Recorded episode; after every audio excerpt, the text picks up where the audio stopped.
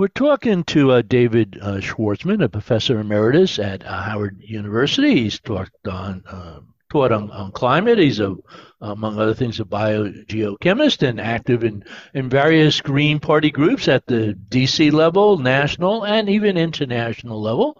Part of the uh, global eco-socialist um, movement. But we've asked David to join us today uh, to talk about the COP28 meeting that's starting actually uh, later this week. So, David, why is this COP28 important and what are some of the things we hope to see out of it? Number one, the projections of the climate uh, justice uh, activists and so on uh, to this, the outcome is not very promising in terms of having the countries of the world, particularly the leading carbon emitters, making more vigorous uh, uh, pledges or commitments to reducing uh, their emissions, uh, which will be necessary if we have any chance of avoiding uh, exceeding the one and a half degree centigrade warming target, which the IPCC uh, has recognized as imperative to prevent much worse climate catastrophes than we now witness. And by the way, uh, this target, the one and a half degree centigrade target, was forced by the uh, in the process of COP by the global South, hmm. and so that was an achievement. Uh, though, of course, it's not being met. So that's the huge challenge we face now a recent assessment by climate scientists uh, t- is telling us that if um, the carbon, global carbon emissions don't drop dramatically in the next uh, decade, this target will be exceeded. Uh, and and this is in reference to the so-called carb remaining carbon budget that is necessary that is uh, calibrated to if it succeeded to breach the one and a half degree carbon uh, the one and a half degree uh, temperature target now so, uh, this COP is taking place from november 30th to uh, december 9th yes. Um, the uh, Secretary General of the United Nations continuously warn uh, that we're on code red and that we're not doing anywhere near enough in terms of reducing emissions, has most recently warned that humanity has opened the gates to hell. And as you mentioned in Paris, it was groups like the United States, Gore, Obama, that uh, fought against, you know, lowering the target to 1.5 degrees. Are we finally going to see at this COP an actual agreement to phase out in a relatively short period of time the use of fossil fuels? Very much doubt it. Number one, the president of the COP28, of course, the host in the United Arab Emirates is the Sultan, who is the head of their national oil producing industry. And just um, just in BBC News, it's been released, and this was originally in the Guardian, uh, that uh, he sees this COP process, this meeting, as an opportunity to do more oil deals with his national company, with uh, transnational oil uh, corporation. So the the bottom line here is that the investment in new fossil fuel infrastructure and extraction has been increasing.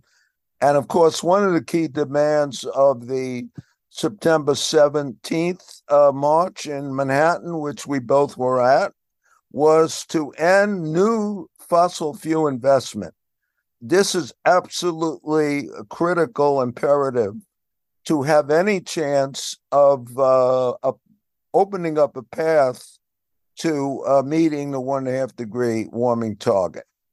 Uh, and so where people, uh, I would join them, are not optimistic about the outcome of this meeting.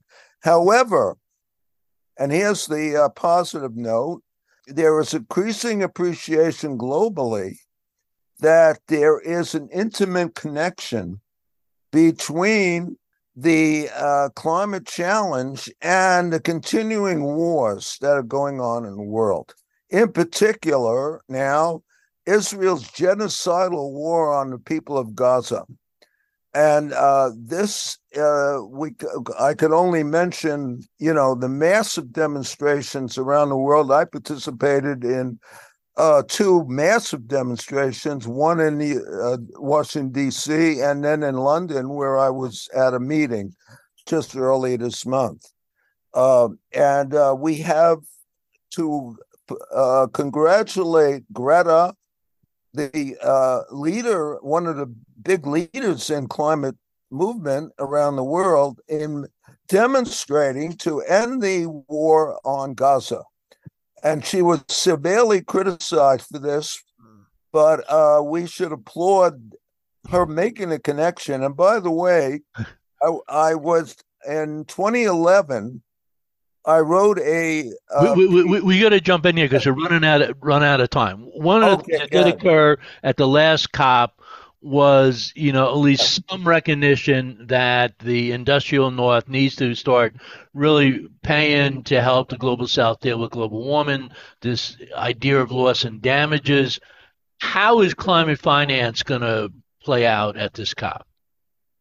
Well, it's not clear whether uh, the global north will fulfill its commitments of uh, that it's already been made. Uh, there's a lot of pressure, of course, from the global south to do this. A lot. Of, uh, one of the critiques of this program is um, the fact that there would this would be in the form of loans. So again, the uh, the debt again is uh, again emerging this issue. Uh, I would say that uh, the uh, as a member of the Global Greens uh, Climate Working Group, uh, we put out a very uh, good demand statement, and uh, it includes a reference to this issue that you just mentioned. And we need, of course, a just transition for all, bringing the global working class into support for this transition because uh, in many cases now we see that short sighted green um, uh, policies have alienated the working class because it puts the burden on them rather than the fossil fuel uh, corporations and the 1%. What's our inside and outside strategy going into this COP meeting? Yes, well, of course, the uh, uh, the Global Greens actually will have delegates, and I'm sure, and other climate justice uh, groups in the meeting, and these issues will be raised. But more importantly, uh, there will be uh, more pressure from the outside, and again, the linkage between all of these issues and building a more united global movement is imperative to have any chance of defeating fossil capital and its political instruments. And that, for me, is the priority for all humanity now, because unless fossil capital and its political instruments are defeated in a short term, we will plunge into a climate hell much worse than we now witness. And that Just 30 seconds. Ally, ally. What, yes. what is Biden want to get out of COP28?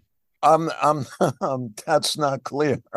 Uh, again, we might. Uh, I haven't seen really a good analysis of that yet, uh, but uh, we can judge from his embryonic Green New Deal, which is very problematic, but it's uh, arguably better than nothing, and it's certainly better than uh, a future of a Trump election where a Trump will wipe out all environmental climate legislation. Uh, well, David, we're, we're, we're, out yes. of time. We've been talking with David Schwartzman, Professor Emeritus at Howard University, part of the Global Greens movement. And this has been Mark Dunlea for the Hudson Mohawk Magazine.